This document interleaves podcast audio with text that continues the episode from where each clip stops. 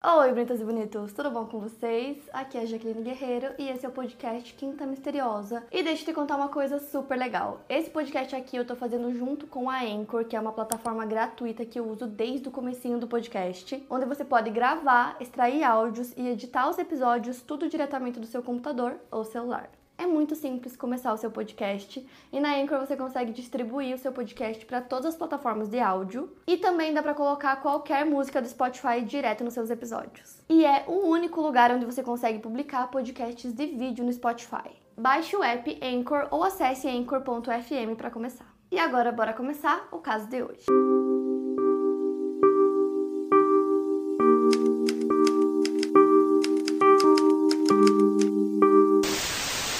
Tracey Margaret Andrews nasceu em 9 de abril de 1969 em Birmingham, na região de West Midlands, na Inglaterra, Reino Unido. Tracey era a filha do meio, ela tinha um irmão mais velho e um mais novo, além de vários meio-irmãos. Os pais da Tracey tinham um relacionamento instável, cheio de brigas, idas e vindas. Quando ela tinha 6 anos, em 1975, os seus pais se separaram e isso afetou muito a Tracey. E aí, aos 8 anos de idade, o seu pai foi embora para nunca mais voltar. A criminologista doutora Elizabeth Yardley disse ao programa chamado World's Most Evil Killers, que tem um episódio só sobre esse caso, que o relacionamento dos pais afeta como seus filhos enxergam seus próprios relacionamentos e as expectativas em relação ao tratamento que vão receber dos outros. E a Tracey ter presenciado desde tão nova diversas brigas dos seus pais e o relacionamento deles de idas e vindas pode ter afetado a forma como ela via as próprias relações. Mas aí, pouco tempo depois, a sua mãe, Irene, se casou novamente e, apesar da Tracey gostar do padrasto, ela nunca superou o abandono do pai.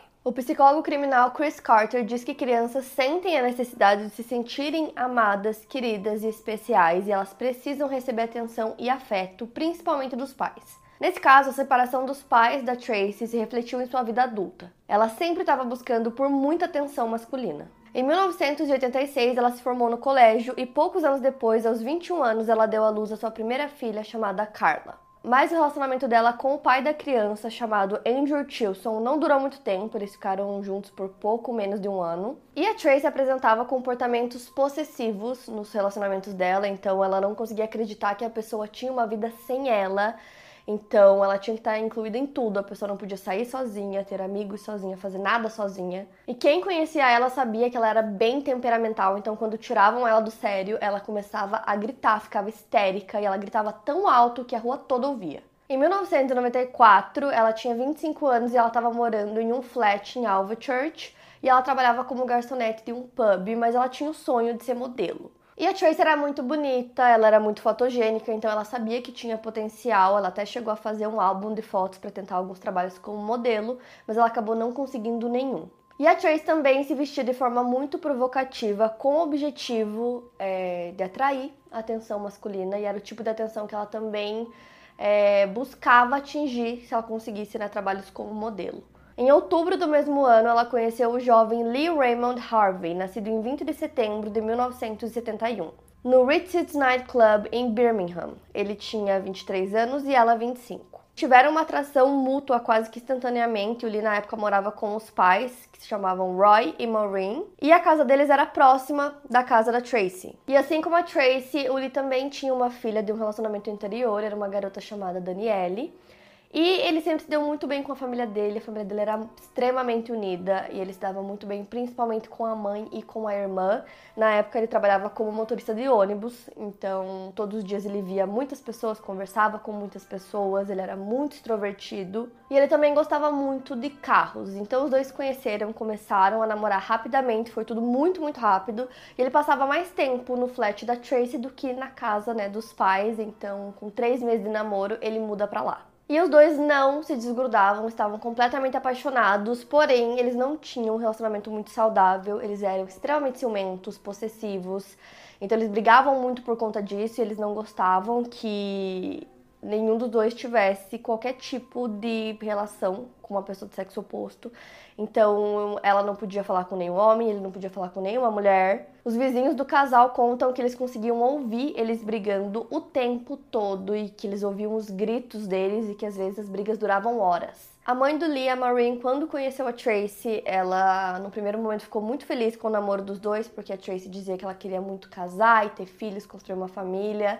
E ela também achou ela muito bonita, mas com o tempo ela foi percebendo que a Tracey era muito insegura. Com 6 meses de relacionamento, em maio de 1995, eles ficam noivos, mas o relacionamento deles não tinha melhorado, continuava da mesma forma. A Tracey ela tinha um temperamento muito explosivo.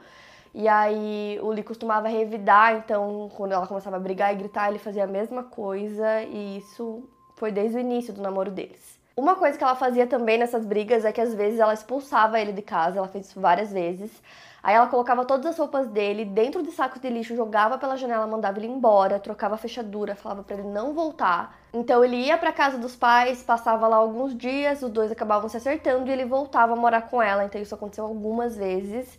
E geralmente essas brigas mais pesadas, assim, deles envolviam até violência física. A mãe do Lee disse que várias vezes que ele chegava lá, ele estava com hematomas, com machucados. Em uma dessas vezes, ele chegou com uma mordida no braço, e aí a Tracey tinha mordido ele porque ela ficou com muito ciúme de ver ele conversando com outra mulher em um pub que eles estavam. Teve uma vez também que uma dessas crises de ciúme, ela bateu na cabeça dele com uma garrafa e deu 2 socos na cara dele. Em agosto de 96, eles já estavam há mais de um ano noivos, mas eles ainda não tinham se casado, não tinham planejado o casamento.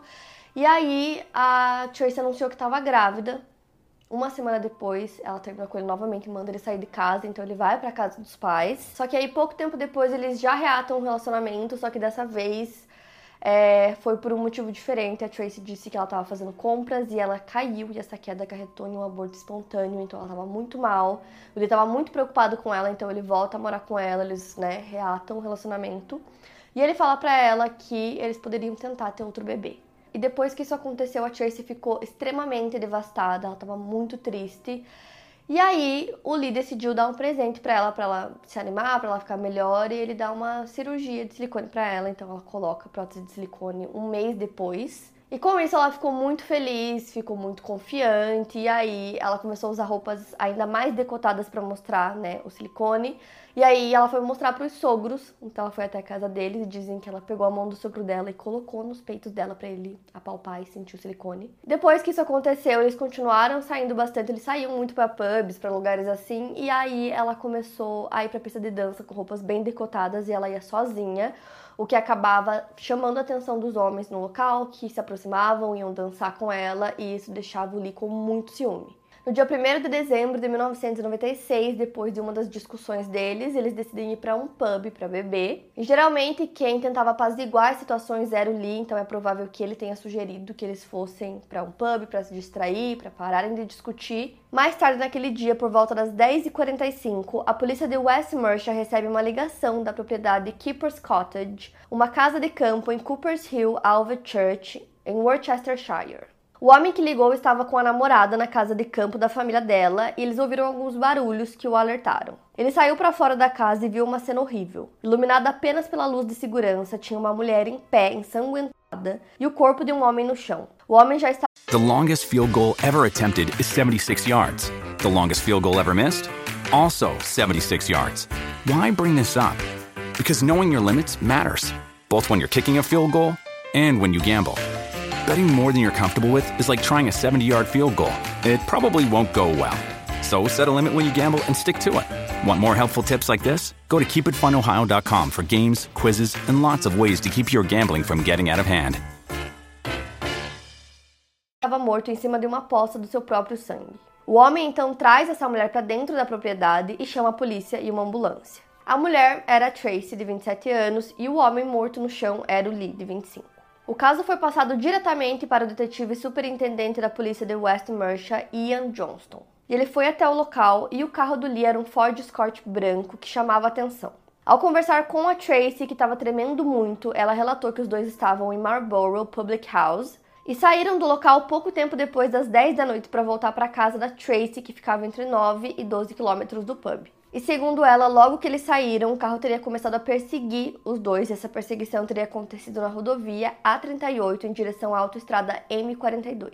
O carro dava sinal de luz para o Lee e o motorista começou a gritar. Segundo Tracey, haviam dois homens dentro do carro e era um Ford escuro. Ela contou à polícia que em dado momento o carro os ultrapassou e parou no local onde eles foram encontrados, forçando Lee a sair da estrada e também parar o carro. O motorista teria descido, o Lee também, e eles discutiram. A Tracey saiu do carro para ajudar o noivo e o motorista empurrou ela no chão. Logo, o passageiro do outro carro saiu e começou a esfaquear o Lee. A Tracey estava atordoada por conta da queda e não pôde ajudá-lo. Ela viu o noivo no chão e disse que tinha feito o curso de primeiros socorros e tentou estancar o sangramento. Em um primeiro momento, ela achou que o homem, que ela descreveu como sendo gordo e com olhos arregalados, estava dando socos no seu noivo e não facadas. Ela disse que o homem parecia estar bêbado ou drogado. Os dois homens teriam fugido do local. Tracey conta que depois que ela percebeu que não conseguiria salvar o Lee, ela sentou, colocou a cabeça dele em seu colo, tentando confortá-lo para o momento em que ele partisse. Depois de colher o depoimento dela, ela foi encaminhada para o hospital porque ela estava com um corte no nariz e um hematoma no olho.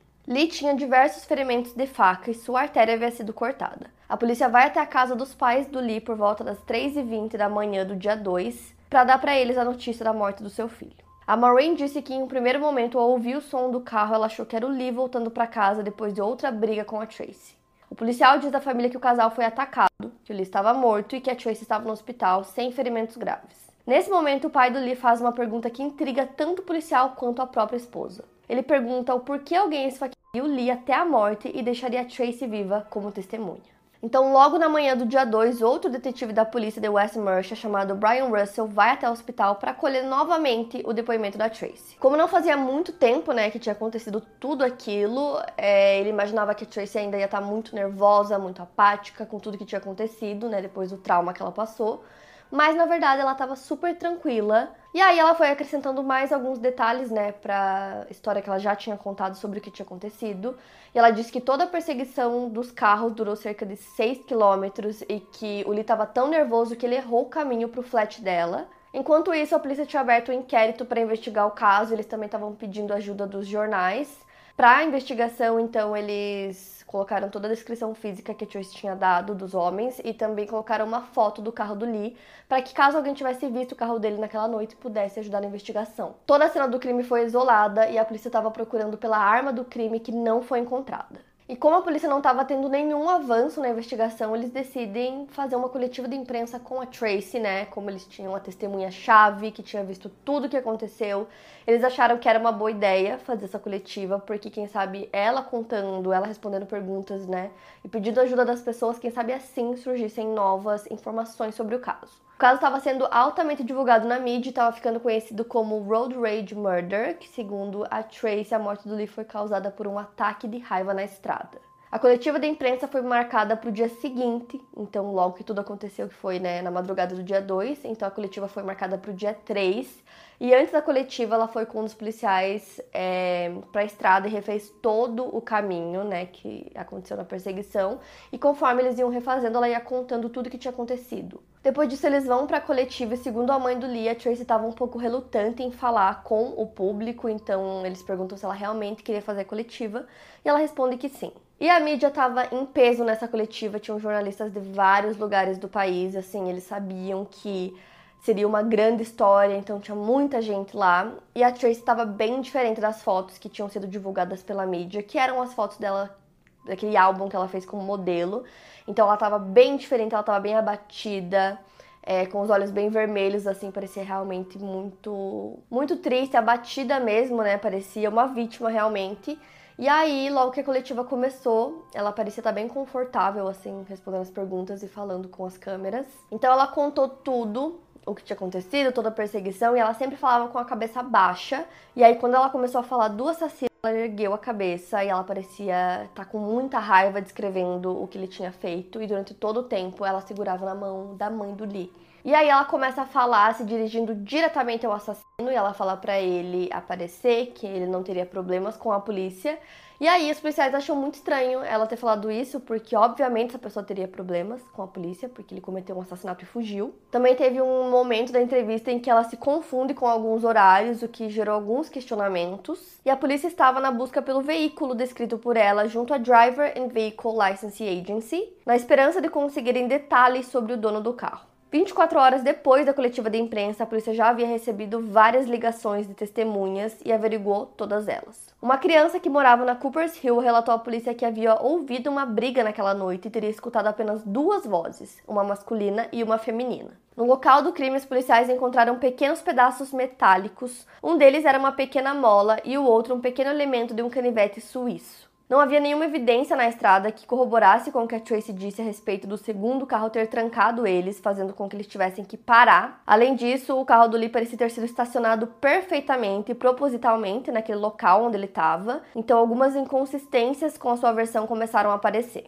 O patologista forense Stuart Hamilton disse que o Lee recebeu 42 facadas, algo que não é rápido de se fazer. Sua artéria foi perfurada e provavelmente esse foi o golpe fatal, mas ele também tinha ferimentos nas costas, na lateral do corpo, no peito, no rosto. Além das feridas pela lâmina, haviam alguns furos no corpo do Lee. A polícia concluiu que a arma do crime havia sido um canivete suíço, que tem tanto uma lâmina de faca quanto uma lâmina que parecia uma tesoura, que poderia ter ocasionado esses furos. Segundo o Dr. Hamilton, 42 facadas são 42 movimentos com o braço, em que a pessoa tira a faca e acerta novamente. Em algum momento, o assassino teria cansado e poderia ter parado, mas decidiu continuar porque tantos movimentos repetidos cansam. Na cena do crime também foi encontrado um gorro e a Tracey disse que provavelmente o assassino tinha deixado cair porque ela não reconhecia o item.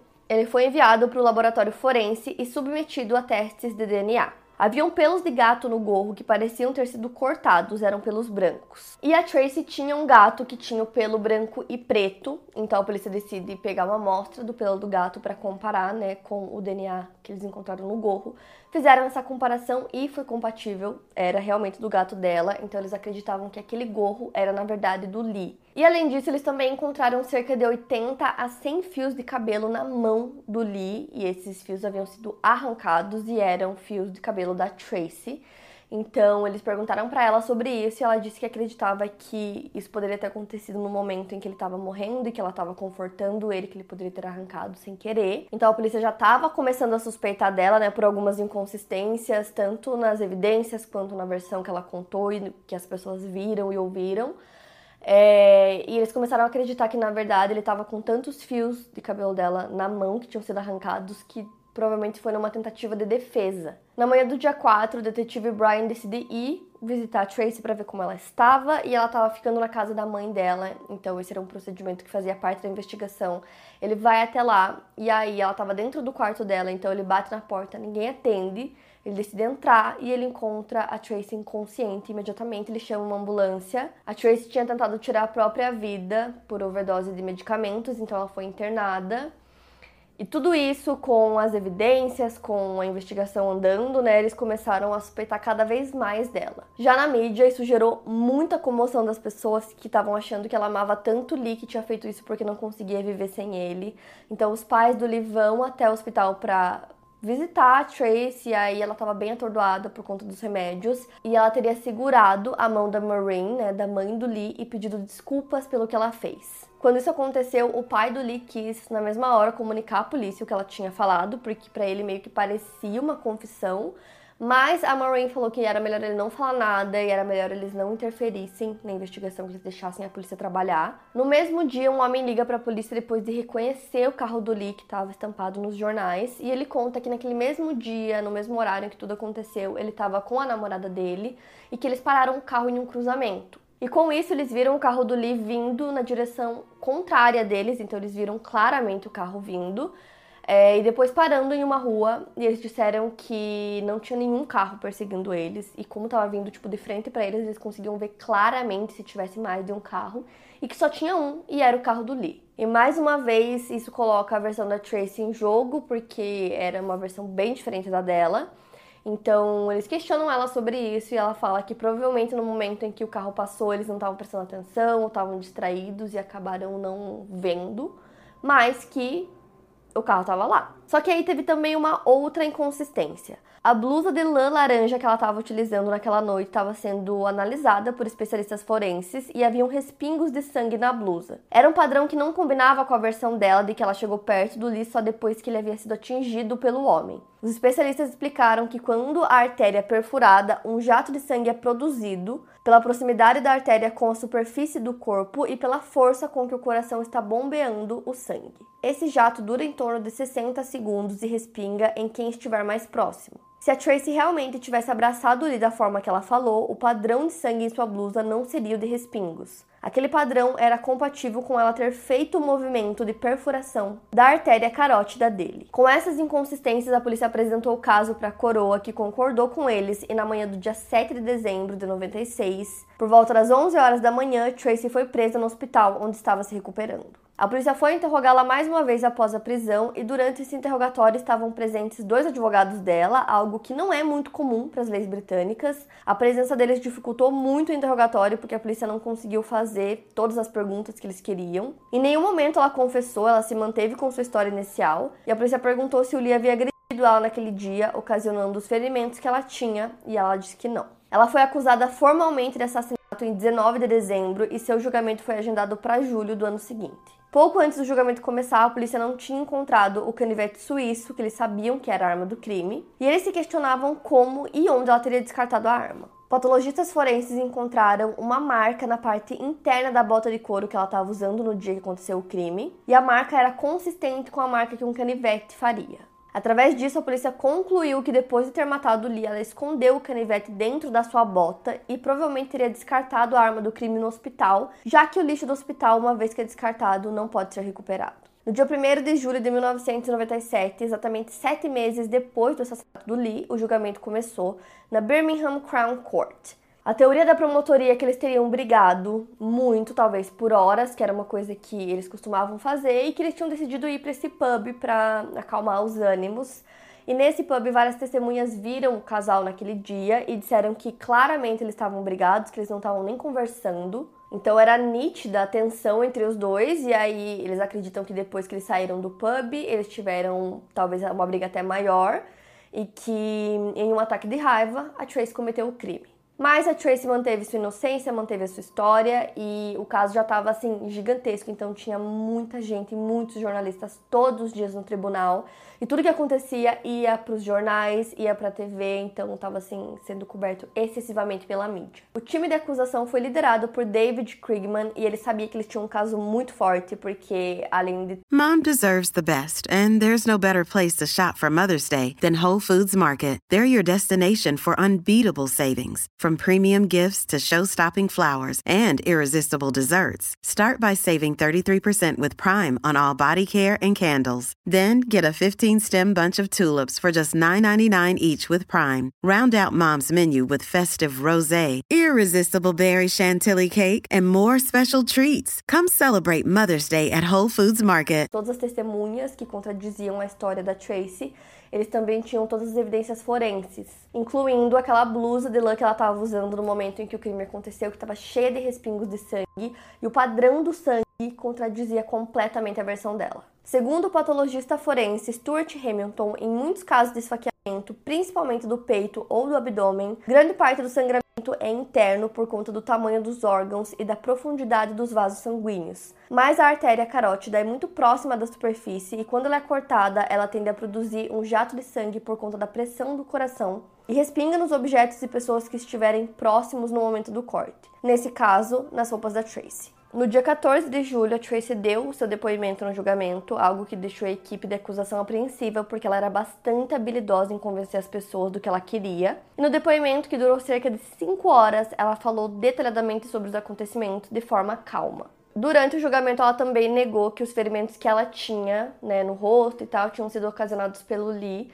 Ela disse que não tinha sido e que eles já tinham brigado várias vezes e que nenhuma dessas brigas ocasionou em morte, que inclusive eles sempre acabavam voltando a ficar juntos. Teve uma coisa que ela também falou no tribunal que deixou todo mundo chocado, que foi em relação à gravidez dela. Então ela contou que em uma dessas brigas dela com o Lee, eles brigaram, ela expulsou ele de casa. E aí ela percebeu que ela seria uma mãe solo e ela não queria que isso acontecesse, então ela foi, realizou um aborto e falou pra todo mundo que tinha perdido o bebê. Isso era uma coisa que as pessoas não sabiam, inclusive a família do Lee. Então, todo mundo entrou em choque. E com isso, a promotoria pegava cada detalhe do que ela falava, tudo que eles conseguiam contestar e provar que era mentira, cada detalhezinho da versão dela, pra usar justamente contra ela. E quando eles faziam isso com provas, ela dizia que não sabia ou que não lembrava o que tinha dito. No dia 28 de julho, ambas as partes fazem seus argumentos finais. No dia seguinte, os jurados deliberaram por cerca de 5 horas pra chegar em um veredito. E enquanto isso estava acontecendo, a Tracey deu uma entrevista para um jornalista que estava acompanhando o caso desde o início. O jornalista era o Rod Chater, do The Mirror, e ele fez entrevista com ela, que foi uma entrevista exclusiva dentro do tribunal, enquanto eles aguardavam o veredito. Então ele falou que foi uma coisa muito doida, que ele nunca tinha feito isso. Então ela deu essa entrevista, que durou cerca de 20 minutos, e aí a entrevista terminou quando eles chamaram eles de volta para ouvir o veredito. O jornalista que fez a entrevista disse que a mensagem principal que a Tracey estava tentando passar nessa entrevista era de que ela era inocente e que ela amava muito Lee e amaria ele até que ela morresse.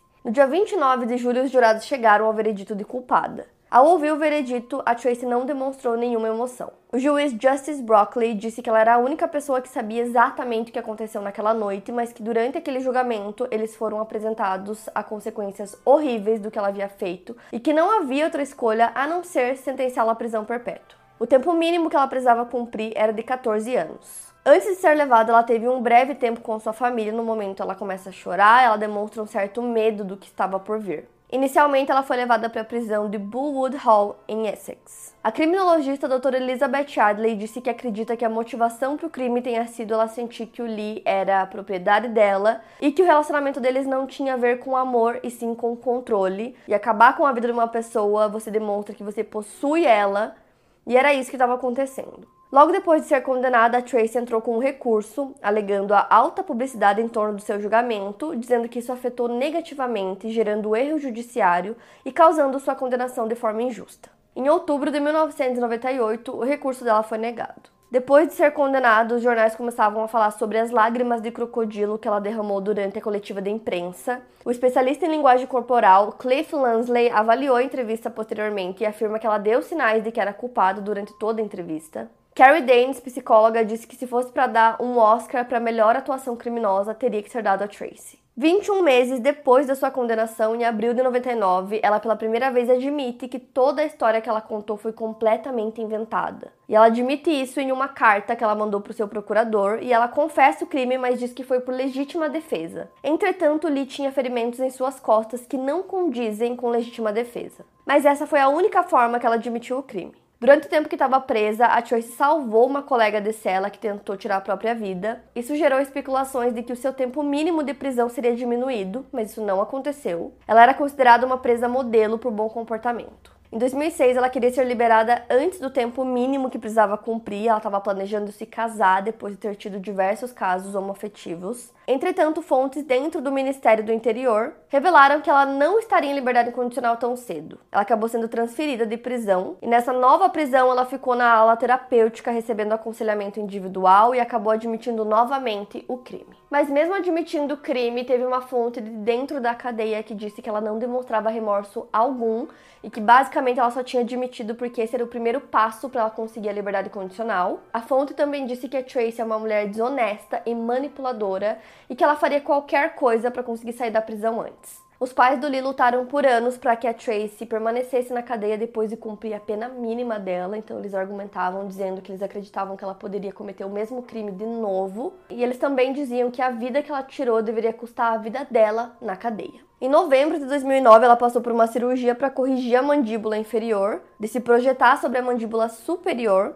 e essa cirurgia foi paga pelo sistema de saúde da Inglaterra, o que gerou várias controvérsias. Em julho de 2011, quando sua libertação se aproximava, ela pediu anonimato oficial, o que foi negado pela justiça britânica. E ela acabou saindo da prisão aberta de Asham Grange, em Yorkshire, onde ela estava, no mesmo ano e assumiu outra identidade sob o nome de Tia Carter, na esperança de permanecer no anonimato. Além disso, ela também mudou a cor do cabelo para tentar ter uma nova vida. A Tracey está proibida de viajar para qualquer lugar mais próximo do que 40 quilômetros dos membros da família do Lee, o que prejudica suas visitas à casa da sua filha, que mora a cerca de 5 quilômetros da casa dos pais do Lee. Por anos, os pais dele lutaram para que essa distância mínima fosse de 80 quilômetros. Os pais do Lee relataram que ficaram super abalados com o fato dela ter sido liberta e que a mãe do Lee pretendia passar essa data ao lado do túmulo do filho, que ela visitava muito. Ela relata que sempre vai até lá, todas as semanas, que ela conversa com ele, às vezes o repreende por ter se envolvido com a Tracey e às vezes fica apenas lá chorando com saudades dele.